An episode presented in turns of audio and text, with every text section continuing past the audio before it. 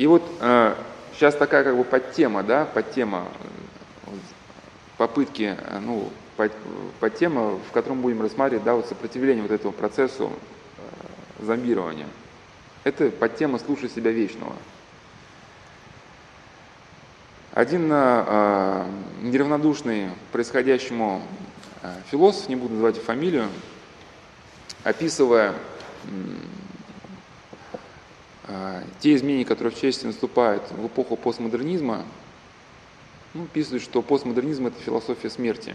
Хотя, казалось бы, постмодернизм заявляет, что он интересуется человеком, ну, то есть не постмодернизм интересуется человеком, сейчас открываются всякие институты, бум познания человека, гуманитарные университеты, центры музея, академии человека. Человек изучает, исследует, тестирует, моделирует, вычисляет душу. Но парадоксально, но все это ведет не, скажем, не, скажем, не к развитию человека, а к его обнулению, да? к сведению человека к каким-то схемам. Человека начали конструировать, чтобы заменить постчеловеком. Ну вот как раз в постмодернизме есть уже такие категории, как трансхуманы и людины. Да? Э, Все больше зомби, не людей и людинов, пишет философ. Кто хочет сохранить э, природу перед угрозой замены,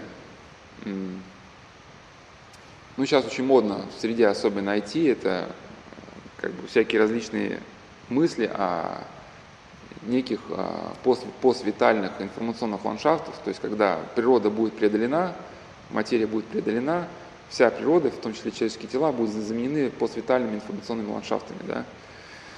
Ну, то есть это а, вот этот транс, э, ну как бы вот это постмодернизм, он как бы видит развитие нашей планеты, что-то есть, помните, это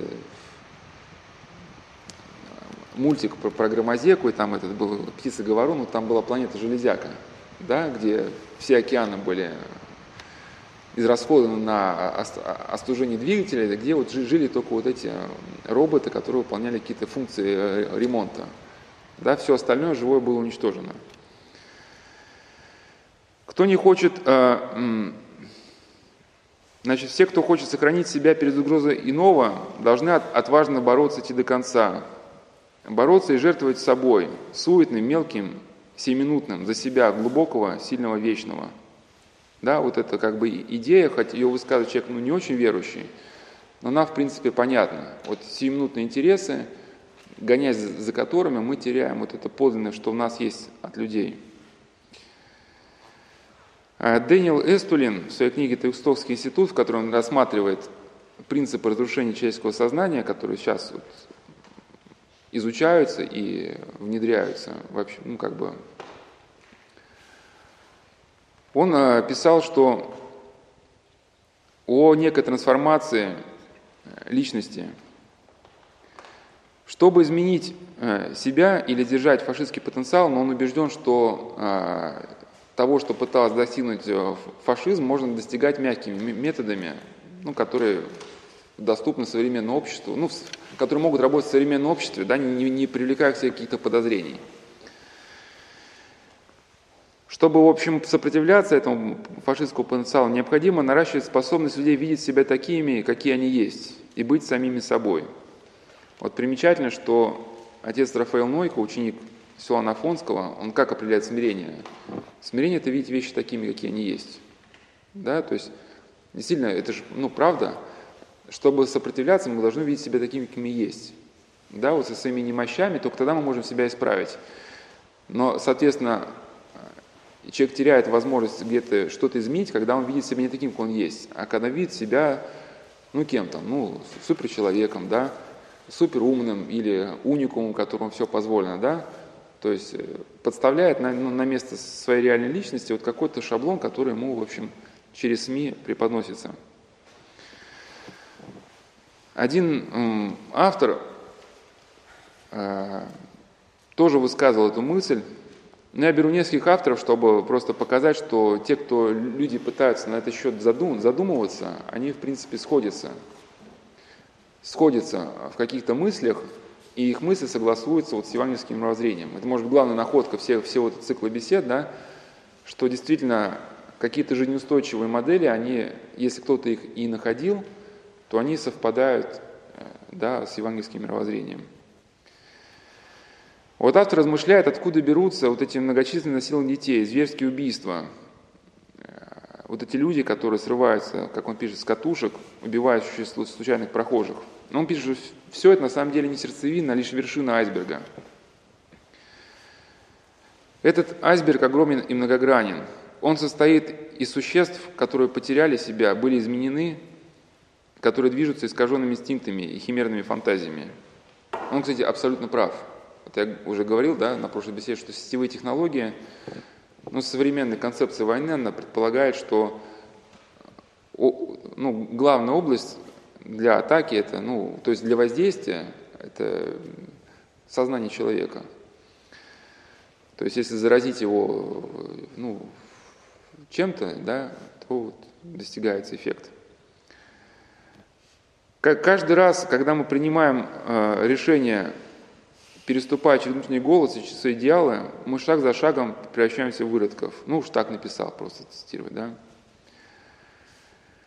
Важно осознать, что мы являемся жертвой э, определенной технологии, которая принимается в массовом э, порядке. Ну, я не сторонник вот этой ну, конспирологии, может, мы обойдемся без там, попытки там, значит, увидеть за всем это массовую какую-то да, там, технологию, достаточно будет понять, что даже если предположить, что никто лично нами не интересуется, но если мы просто переступаем через свою совесть, мы просто ну, теряем свое человеческое лицо. Мы превращаемся в идеального раба. Мы остаемся наделенными физическими возможностями, интеллектуальными способностями, но мы лишаемся души. Превращаемся в идеальный инструмент для приумножения денег. И от этой напасти есть одно универсальное лекарство. Помните слушать себя вечного – ну, речь опять же идет не, не, не то, что делаю, что хочу. Вот один человек, я эту фразу на прошлом году употреблял, он послушал эту беседу, и жена рассказывала, что он стал чудить и говорит, что вот отец Прокопий, он в беседе говорит, он слушает себя вечного, а вот я себя слушаю, мне там что-то хочется, как бы, но, но имелось-то в виду не это, да, да, а вот, ну, например, тебе хочется, вот сейчас там, ну, как одна же работница банка рассказывала, что э, действительно о, о, о потере людей, которые она наблюдает, да, что у людей есть выходной, когда они могут сходить там, в храм, что-то книжку почитать, себя прийти. А начальство, оно готово доплачивать тебе, если ты в этот выходной проводишь на работе. То есть в итоге у тебя нет никакого даже ну, точки, чтобы как бы, ну, дыхание взять, когда ты выныришь под воды, там, воздух забрать, да. И кто-то на это идет. Но он говорит, ну я понимаю, что для меня вот хотя бы сходить на воскресную литургию, пойдешь на приход, для меня это ну, единственное отдушина. И я поэтому как бы, ну, как бы даже ну, за прибавку к зарплате не пойду на отказ от этого. То есть вот это слушай себя вечного. То есть да, тебе предлагают деньги, но ты прислушайся к себе. Не продавайте свои идеалы зеленую бумагу, никогда не поступайте против внутреннего голоса, даже если это кажется рациональным. Интеллект – важнейший инструмент, но очень много нельзя объяснить сухой логикой. Человек обладает не только разумом, но и эмоциями, чувствами, интуиции. У здорового человека должны быть развиты все четыре аспекта. Ну, насчет интуиции на... я скажу, что это вопрос очень ну, сложный, и у нас в другой беседе будет подробно разбираться. Только ваша душа способна объединить несоединимые части, э, э, ну просто не такой, на самом деле он здесь не, не в том смысле говорит, что о внутреннем расколе какой-то, ну части, э, части личности, то есть в общем, идея, что у нас, как бы он, он таким языком говорит, что, казалось бы, здесь как что-то неправильно, на самом деле смысл идет в том, что у нас просто есть разные сферы приложения, да, где мы работаем, там, там, семья, досуг, э, работа, еще какие-то интересы, там, заработок. Но только когда мы э, слышим свою душу, она нам поможет объединить все вот эти как бы сектора нашей жизни в какое-то гармоничное целое. Не продавайте э, свою душу даже под страхом смерти или нищеты. С проданной душой жить очень больно и бессмысленно, поскольку именно ваша душа знает о вашем истинном предназначении. Ну вот это одна из да, главных идей, которую мы сейчас уже, ну, сегодня будем разбирать тоже, вот, что принцип черты, за который переступать нельзя. То есть, конечно, бывает э, страх подделаться под голос нашей совести, ну или какая-то страсть. Да, что мы боимся идти в какое-то место, и, и нам не хочется идти. И мы, нам выгодно поверить, что это вот нам совесть туда запрещает идти. Конечно, бывают обманы всякие внутренние, но если мы точно поняли, что это наша совесть протестует, то ни в каком случае нельзя через нее перешагивать. что, ну, во-первых, меняется наше восприятие сразу. Если мы перешагнули, меняется восприятие, и в дальнейшем мы ситуацию видим уже неадекватно. А во-вторых, вот начинают действовать какие-то духовные законы, да, о которых речь будет впоследствии. Ну, просто могу сослаться только на книгу, на книгу, чтобы это было понятно, монахини Елена о благодати Божией в современном мире, кажется, вот так. Вот она как раз э, рассказывает, как она искала мужа, вот э, конец войны, в общем, Второй мировой. Но там именно постоянно везде просматривать ситуацию, что она попадает в смертельные ситуации, да, но старается, ну, во-первых, молиться и поступать по совести, и в оконцовке ситуация разворачивается так, что, ну, Елена на самом деле решает для себя какой-то, ну, казалось бы, нерешимый вопрос. Ну, тем, что она поступила по совести. Там, где сын Да, Сережа. Потом Господь забрал ее. Да, да. Да, монахи Елена, да, благодать, что ты ну, в общем, как, ну, наберите в интернете о благодати Божией в современном мире, там еще какое-то слово пропущено. Андрей Ткачев на тему «Слушай себя вечного» пишет, что если трава умеет ломать асфальт, то и народная душа, та подлинная, глубокая, которая не нуждается в членстве Евросоюза, ну, не нуждается в членстве Евросоюза за любую цену, она найдет свой путь в лабиринтах жизни – Важно помнить, что главное это не то, что люди думают о своей стране во времени, а то, что Бог полагает о ней вечности. Ну, понятно, что когда человек мыслит только сиюминутными категориями, путь в этом лабиринте найти не может. Говорил Ургибадзе, как я уже говорил, его опыт ценен, потому что он а, прошел через эту методику ломания человека. В советские годы его ломали вначале в КГБ, потом в принудительном, принудительном психиатрическом лечении – когда его спросили, как быть с человеком, когда он лезет драться, что с ним делать? Ну, ответ тоже на тему «слушай себя вечному». Никогда не бей того, кто младше тебя, потому что он слаб и станет пугливым. Никогда не, дерись, не борись с тем, кто старше тебя, потому что он силен и растопчет тебя. Сначала сразись со своей душой, тогда и слабого, и сильного победишь. Выйдешь победителем и оправдан будешь перед Господом. Эти слова можно толковать, конечно, ну, очень долго, часами, но можно сказать просто вкратце, хотя, может быть, говорил Ургибадзе нет, имел в виду, но пока мы стараемся э, думать, как э, поступить в какой-то ситуации, не осквернив свою совесть, мы приобретаем колоссальный опыт. То есть маленькая ситуация, мы пришли в гости, нам предложили торт. Можем мы съесть или не можем? Ну, сопоставим с мировоззрением. Ну, если там люди неверующие нас пригласили в гости, поступили по любви, то, наверное, да, съесть и покаяться да, в этом. Но если рядом сидит христианин, который может соблазниться нашим поведением, да, то лучше извиниться перед гостями и ради этого человека не съесть. Ну вот я к чему, что вот мы решили маленькую ситуацию, наша совесть получила какую-то чуткость, а потом ситуация жизненно усложняется. Там, у нас уже там есть ситуация с пяти человек, у каждого свои интересы, или каждый там разные люди разных возрастов, там, и мы пытаемся найти какое-то решение, чтобы максимально не задеть ни одного из них, ну, и свою совесть не осквернить, и дело сделать, да. И в итоге мы приобретаем такой опыт, да, вот в этом ежедневном стремлении оставить свою совесть в чистоте, такой опыт, который впоследствии позволяет найти выход, ну, казалось бы, самой запутанной ситуации. То есть вот это какое-то внутреннее чутье на ситуацию. А человек, который махнул на все рукой на свою совесть, конечно, этого опыта не приобретет. Философ, о котором я рассказывал, также на тему «Слушай себя вечного», э, пишет о людях, которые стали э, мертвыми. И он пишет как раз, что людей делать мертвыми вот это бездумное стремление за инновациями, да, что бездумное принятие прогресса и всего того, что он несет, без попытки как-то осмыслить. Молите Бога о потеплении, похолодании или других катастрофах, пишет он, которые бы остановили ваше превращение в зомби по логике э, техногенного прогресса. Мы должны быть, с большой буквы быть, людьми и с людьми.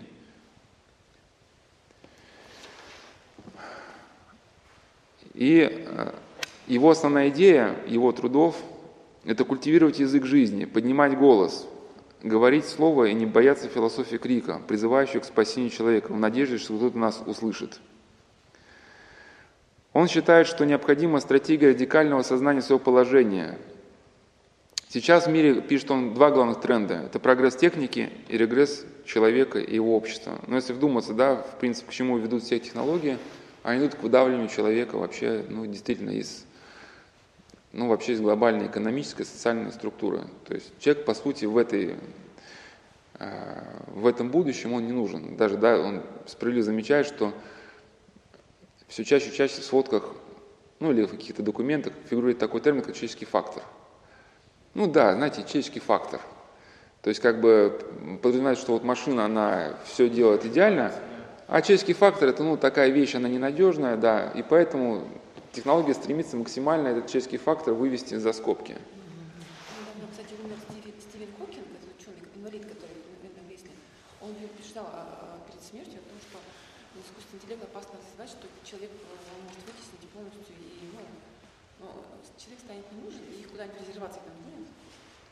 вполне возможно. Ну, знаете, наверное, сами компьютерщики, может быть, так не считают. Ну, это просто к чему, что вот, вот когда...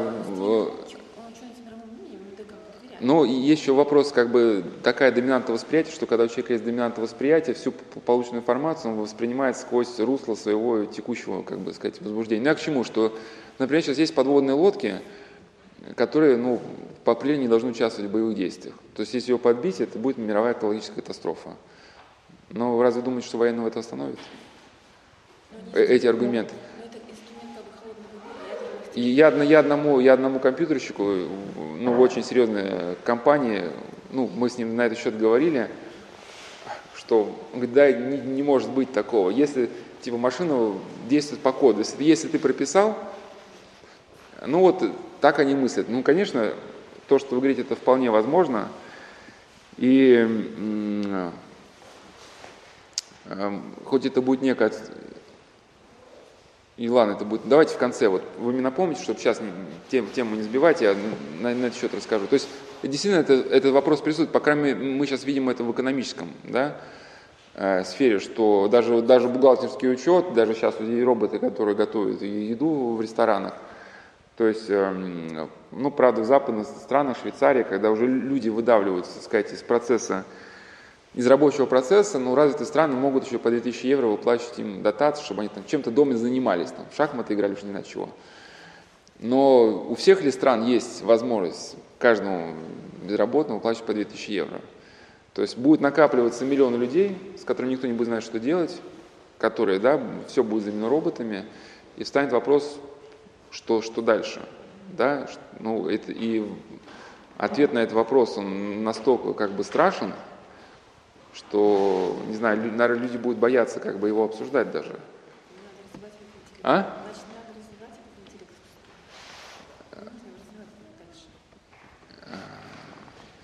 Ну, это у нас отдельная тема, отдельная тема, сейчас мы, наверное, не будем на ней останавливаться. Если только, может, в конце вот сегодняшнего уже встречи, может быть, мы можем поговорить так уже как-то на вольная тема. То есть прогресс техники и регресс человека – их взаимообусловленность можно определить как трансгресс.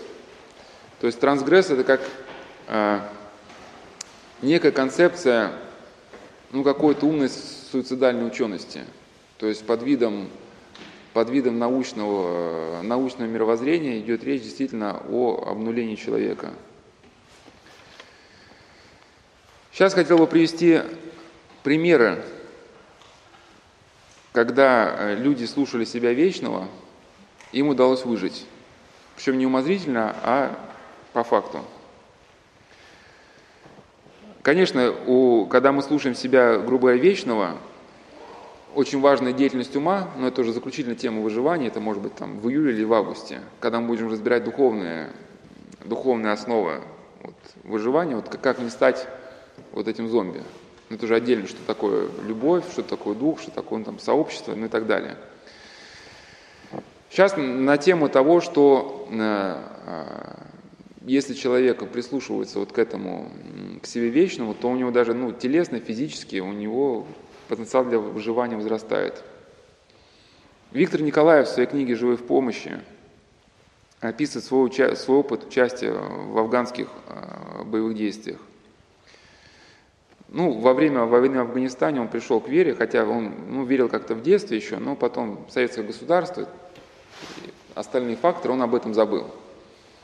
ну или не вспоминал. Но он пришел к вере только в результате того, что в Афганистане столкнулся с ужасами, которые он описывает в своей книге «Живой в помощи». И когда у него начались эти флешбеки, ну, флешбеки – это такая навязчивые картины, повторяющиеся, повторяющиеся прошлого. Но он понял, что только вот как-то вера позволит ему как-то этот опыт осмыслить и сделать так, чтобы этот опыт перестал быть для него разрушительным. И он писал, что без веры хранить в памяти такое прошлое – это адская пытка – и он опытно познал, придя к вере, что когда мы вспоминаем о нашем русском, а, то есть о православном Боге, возвращаемся к заветам предков, к традиционным нормам морали и нравственности, когда от сердца отходит злоба, ненависть, серебролюбие, трусость, в нем водворяется смиренный христианский непобедимый покой воина, против которого никогда не выкует, сколько бы ни старались, равноценного меча ни безбожный Запад, ни мусульманский Восток – подчеркиваю слова «смиренный, непобедимый покой воина». Да, вот в качестве примера уже я на беседах не раз приводил это, пример Пересвета. Вы знаете, да, что да. кем был Был монахом. А знаете, кем был Челубей? А? Знаю. Кем? Слышали. Кем? Ну, монахом был, был ближе? Челубей. Челубей тоже был, был, был монахом, вот, вот, вот как раз э, был тибетским монахом, да, в Тибете как раз очень распространены вот эти, ну, оккультные технологии. Вот один из основателей, вот, эм, ну, сказать, условно сказать, хоть и не очень правильно, тибетского, тибетской формы буддизма, Ваджраяна. Вот есть даже художественный фильм, который сами как бы, ну, снимали, сказать, с подачи Далай-Лама, да, вот, его звали Хатхапага. Вот там просто в этом фильме показана была вот эта методика, когда вот этот Адхапага изучал магию, и когда ему преподали технологию, ну, метод скорее, да, как сказать, продвинутому ученику, когда он 40 дней медитировал, а, постился, и когда вот увидел танцующих демонов, ну как вот в Тибете, да, зубастые, и они в него входят. И он получает колоссальную силу, и он ушел учиться колдовству, чтобы отомстить своим родственникам, которые лишили его наследства. Он возвращается в селение, где жили эти родственники, и просто разрушает все это селение. То есть, ну, вызывая с помощью своей магической силы там громы, молнии, там, да, и это селение просто разрушается. Ну, вот Челубей, возможно, да, был одним вот из, из таких. То есть он был, выдержал большое количество поединков уже до, да, до пересвета. Ну и есть такая версия, да, что как бы, ну, принципиально невозможно было убить то есть вот оккультные методики, ну, боевые практики, они предполагают, что выведение противника из боя еще до того, как произошел телесный контакт. То есть вот в старых китайских фильмах, ну именно в старых там, это в принципе было показано, что когда два мастера борются, один другого не может победить, и вот тот, кто не может победить, начинает из пальца слагать какие-то, да, вот эти мудрые так называемые, и и у противника начинает двоиться, строиться в глазах. Он теряет ориентацию, и вот тот, кто владел этими оккультными методиками, носит смертельный удар. И как бы, ну, считается, как бы есть такая версия, да, что Преподобный Сергий знал ну, духом, вследствие прозорливости, что, а, что на поединок выйдет Чулубей, что у простого воина ну, шансов мало вот против вот такого бойца. И он выставил, послал Пересвета, хотя Пересвет ну, был воевода, но по-нашему генерал, но дело было не сколько даже в опыте, видимо, а что вот был дух против духа. Как у Макария Великого в его творениях есть такое, что мысль, что когда человек отвергнется суеты, он сумеет прозреть внутри себя борьбу, против которой идут злые духи. Кстати, очень похоже вот на, на сетевые технологии, да? Многие люди, они не могут понять смысла сетевых технологий, пока не живут в суете. Вот только если он выйдет куда-нибудь, из этого потока выйдет постоянной гонки, хотя бы несколько дней, попытается почитать Евангелие, разобраться в себе, там увидит, что сколько внутри него огромное количество желаний, которые ему не принадлежат, которые просто ему навязано, да, ну, какие-то клише в него внедренные. Но пока человек в потоке движется, он это не видит. Но вот также Макарий Великий говорит, что когда человек в себе это заметит, ту брань, которую вели против него дух, тогда он должен противопоставить душу душе, дух духу, да, ну, и вот также Пересвет вот этому, а, сказать, э, воздействию противопоставил вот этот свой как бы духовный щит, да, вот это как благодати. Ну и смиренный покой воина, да, вот тоже вот мы, конечно, не знаем, что там произошло, что если просто вдуматься по-человечески, подвиг перед светом, ну, как бы, ну, ну, лично мое разумение превышает. То есть вот именно вот представьте, в каком человек состоянии внутреннем должен был находиться человек, который решился вот на это. То есть как ну, считают, что у Челубея копье было гораздо длиннее, чем обычное. И он выбивал противника из седла еще до того, как происходил ну, контакт какой-то. Ну, плюс, возможно, какие-то были методики оккультные. Ну, мы не можем точно сказать, по какой причине Пересвет вышел без доспехов, когда Сергей Радонежский преподаватель отправлял на, на бой. Он сказал, дал ему схему, это тебе вместо оружия тленного. Но так сложилось, что копье Челубея пробило его, да, и за счет того, что его копье Челубея пробило, у него, если у него были доспехи, он бы выпал бы из седла. И до Челубея бы не достал. Но это копье его пронзило, и он смог сократить дистанцию, да, и поразил Челубея. То есть человек вот, должен быть настолько спокоен, чтобы, вот, предполагая, как события развиваются, чтобы вот, ну, не дернулся. То есть действительно у человека вот какое-то внутреннее, вот это, как Виктор Николаевич говорит, смиренный покой. Ну, конечно, не все заканчивается э, смертью.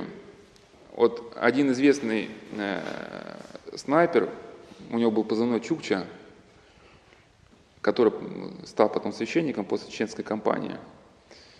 Вот он э, рассказывал, как вообще э, произошел, ну, он рассказал про, про, про два боя, что э, когда они, ну это к теме «Слушай себя вечного», вот когда они в Чечне залегли, и там вот этот отряд, где он был, это ну просто новобранцы, необученные.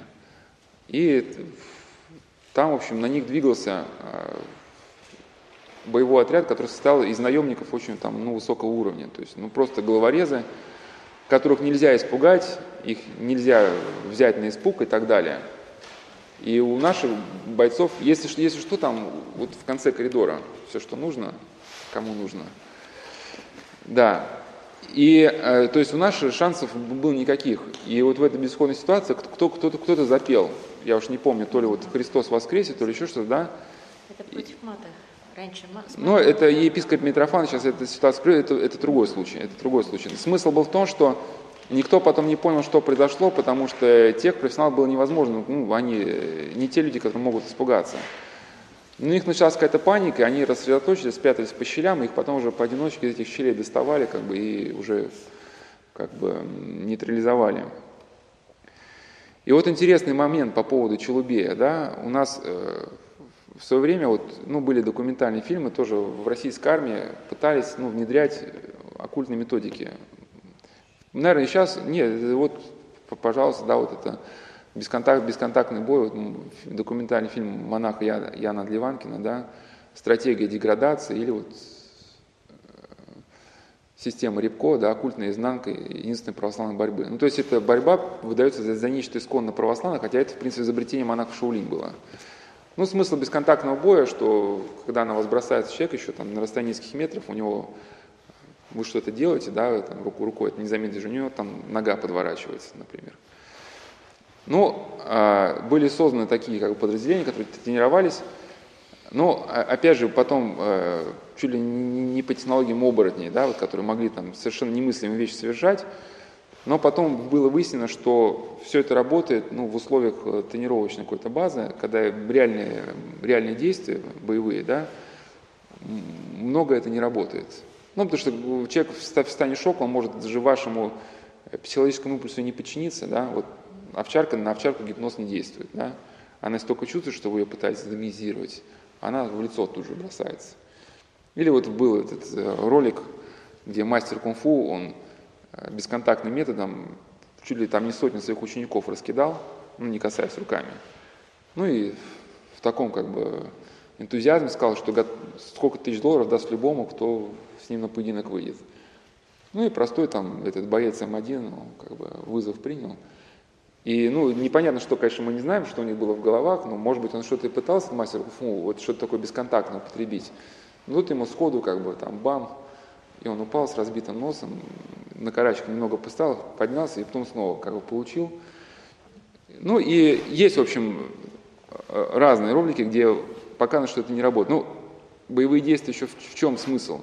Что если, если есть какая-то святыня, да, то, то это не работает рядом. То есть если мы понимаем, что методики оккультные, если противник действительно верующий, крещенный и сам молится, помните же, да, что апостолы, когда Симон Волк влетал, апостолы помолились, да, эти демоны, которые Симона Волхва несли, они отступили. Или, или когда Киприан, э, священномученик Киприан, когда еще был чародеем, послал демонов, чтобы те соблазнили Устину. Да, когда они приблизились, а, то есть он превратил Аглаида в ворона, ну, там так, по всей видимости, не, не, не превратился в ворона, просто демоны воздействовали на сознание, сделали так, что он видел себя вороном, они его несли э, к дому Юстину, чтобы он ее, как бы, в общем, обесчестил, там, приблизился к дому. Но как только они к ней приблизились, вот это был благодатный барьер какой-то, да, Юстина молилась, ее вот эта благодать как-то охраняла. И они не смогли проникнуть и тут же отступили. А этот товарищ, он, падая, успел зацепиться за крышу, в общем.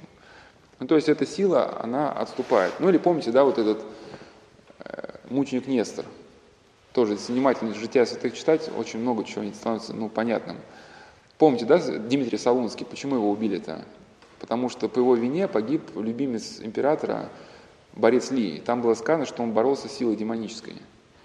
То есть, да, и, а молодой юноша Нестор, увидев, что Ли убивает христиан, он сказал священному э, мученику Дмитрию, да, разреши мне, я пойду с ним сражусь. И вот этот мальчик буквально, он этого Лия, Лия поломал и сбросил с помоста на острые там эти мечи, коли. Но было сказано, что да, Ли, Ли побеждал, побеждал вот силой дьявольской. А вот теперь то, что вы рассказываете, да, про этот, э, что вот э, уже это уже как бы написано была вот эта ситуация, что в 94 году группа разведки спецназа ВДВ, она попала в окружение. Ну, кстати, кто в Афганистане еще был, еще сейчас это некое отступление, говорит, что много в Афганистане наших все-таки бойцов, хотя государство было советское, они пришли к вере. Потому что как, когда идут как бы душманы, ну, фанатично, там, Аллах Акбар, и, а если у тебя только, у тебя нет вообще никакого ни веры, ни мировоззрения, вообще нет ничего, то настолько тебя это, ну, морально начинает давить, что ты ничего противопоставить не можешь. И тогда как бы люди поняли, что надо как-то молиться, чтобы вот этому натиску противостоять. Особенно кто воевал, просто рассказывают, что ну, морально давит капитально еще когда они еще, ну, ну приняв наркотики, еще просто там э, человек рассказал, что в Афганистане еще, я же не, не воевал, просто рассказал, что калибры заменили, там было 7 с копейками, там на 5 с чем с копейками, что раньше автоматная очередь отбрасывала его, а теперь она прошивала, но не отбрасывала. И он идет, у него как бы глаза в точку, там, да, героин, он что-то, ну, кричит свое, его прошиваешь автоматом, у него дымок, как бы, ну, видно, что пули попадают, но он дальше продолжает идти. И вот как бы вот этот вид, что цепь идет дальше, когда ты ее решетишь, она, ну, наш солдат морально просто раздавливала. Ну, уверенность вот эта вот как давила. И, и люди поняли, что надо, надо начать молиться. Вот на, на, и многие приходили к вере, там крестились. Ну и что-то подобное было здесь, что было чувство обреченности, ну, неминуемой страшной развязки. И пришла мысль, что надо решаться на прорыв как можно скорее – мы, офицеры, хорошо понимали, что это отчаянная попытка вырваться безнадежная и, по сути, безумная. Тем более с такими вояками-срочниками, совсем еще детьми. Максимум, на что мы надеялись, так это на то, что, может быть, хоть кому-то удастся прорваться и остаться в живых. Может быть, потом хоть расскажут о нас. Все приготовились к этому броску в вечность. Вокруг нас враг непрерывно голосил свои заклинания «Аллах Акбар», давя на психику и пытаясь парализовать волю. И тут мы разом решили, что будем кричать наше русское «Христос воскресе!». Это было странное, подсказанное извне решение. Не секрет, что во всех крайних предельных ситуациях войны мы обычно орали диким, яростным матом. Это, я уж фильмы не смотрю, просто комментирую. Был, был, был такой кадр, где-то там был то ли в аэропорту, то ли в больнице. Что фильм «Десантура», и там тоже надо штурмовать дом, где заселена чеченская компания. Ну и наш типа офицер нам раз заходит, ну что, ребята, наберем, наберем духом там одно место. Ну, какую-то такую речевку выкинул приличную, ну, то есть обычную. А ребята мне посмотрели, как, ну, как на кого-то, да, там, не знаю, нормально. Ну, все понимают, что сейчас идем на смерть, но зачем эти, как бы, такие какие-то дешевые фразы из американских фильмов, да? Значит, что в предельных ситуациях мы орали обычно диким яростным матом, а тут вдруг совсем противоположное, святое, Христос воскресе. И эти удивительные слова, едва мы их произнесли, неожиданно лишили нас страха. Мы вдруг почувствовали такую внутреннюю силу, такую свободу, что все сомнения улетучились. С этими словами, закричав, что есть мочи, мы бросились в прорыв, и началась страшная рукопашная схватка. В результате мы все прорвались, все до единого. Да, мы все были ранены, многие серьезно, кое-кто тяжело, но все были живы. Это вот есть даже вот еще ролик, может быть, потом его разберем, но не сейчас, где один человек, майор, кажется, рассказывает про чеченскую кампанию, как вот там, что происходило, вот именно, да, с людьми, которые вот старались не терять веру, да, как полностью из каких-то смертельных ситуаций они выходили. И вот епископ Митрофан Баданин, который в своей как раз брошюрке «Правда русском мате» этот эпизод приводил, он как раз писал, что та составляющая веры Христовой, которая так была сильна русская армия в прошлой истории нашего государства, сегодня практически полностью отсутствует – Российские ребята лишены самого главного оружия воина, стержня веры, без которого невозможно быть уверенным в правоте своего дела, обрести бесстрашие и спокойную силу, ясно чувство бессмертия души, которое более всего духовно подавляет противника. Но тоже как некий, некий просто комментарий насчет того, что не все решается э, скоростью, связками и силой удара. Вот одна женщина, хотя она изучала боевые искусства, преподавала даже их. Но вот какой рассказала эпизод, что она как-то состоялся у нее разговор с одним э, представителем элитного подразделения, ну, который был, ну, вообще там, про людей говорят, там, вепрь, лоси, там, да, там, необъятный совершенно человек по комплекции. Ну, я уж не помню, что он там хулил конкретно, то ли Бога, то ли женщин, в общем, она э, решила дать ему легкую женскую пощечину, чтобы просто ну, дать ему понять, что пора остановиться. И она ну, понимала, что как бы, ну, э, ударить, во-первых, она, ну, видимо, понимала, что это, ну, как говорится, ниже ее достоинства, во-вторых, какой смысл, если там перед ней такой, значит, профи. Просто легкая женская пощечина в кино. Но оказалось, эта сила, эта пощечина была такова, что у него челюсть вышла из пазов и на бок свернулась. Ну, конечно, кому эту историю рассказал, говорит, ну, есть там определенные точки, если туда правильно ударить, там, значит, да, челюсть, она там может выбиться из пазов. Ну, это сюда, это все логика, но можно провести эксперимент, попробуйте, когда перед вами сидит профессионал, зная даже, где эта точка находится, вот попробуйте ударить так, чтобы, во-первых, этот удар прошел, ваш пощечина, чтобы он ее не перехватил, да, а во-вторых, чтобы точно попасть.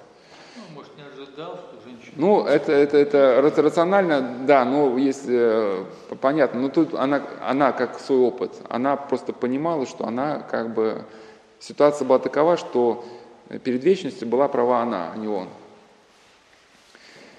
И, э, конечно, все вот эти споры, что конкретно помогло, э, действительно ли вот эта э, благодатная помощь, которая пришла к человеку в ответ на то, что он пошел, да, как бы стал жить по правде, либо просто совпадение обстоятельств, там, ну, воодушевление ребят, там еще что-то такое. Вот, мне кажется, очень хорошо этот вопрос разобрал Виктор Франкл.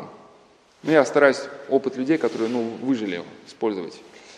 Вот он, хоть он, ну, психиатр, но в том числе выживший в концлагере. Вот он рассказал такой случай, где он показывает, что как решает эту дилемму, не ли человеку помогло, либо помогло что-то понятно, рациональное. Говорит, на, на владелицу одной лавки напали хулиганы. Она позвала на помощь своего мужа Франца. Хулиган ожидал, что Франц может появиться из-за занавески в любой момент. И он убежал. Естественно, ход событий, не правда ли? Но в действительности Франц умер за две недели до этого, и жена молилась небесам, прося мужа, прося Бога и мужа вмешаться и спасти ее. Конечно, пишет Виктор Франкл, что от нас зависит, как мы объясняем ход событий. Либо мы его объясним из непонимания ситуации хулиганом, что он просто ну, подумал, что муж сейчас выйдет и бежал.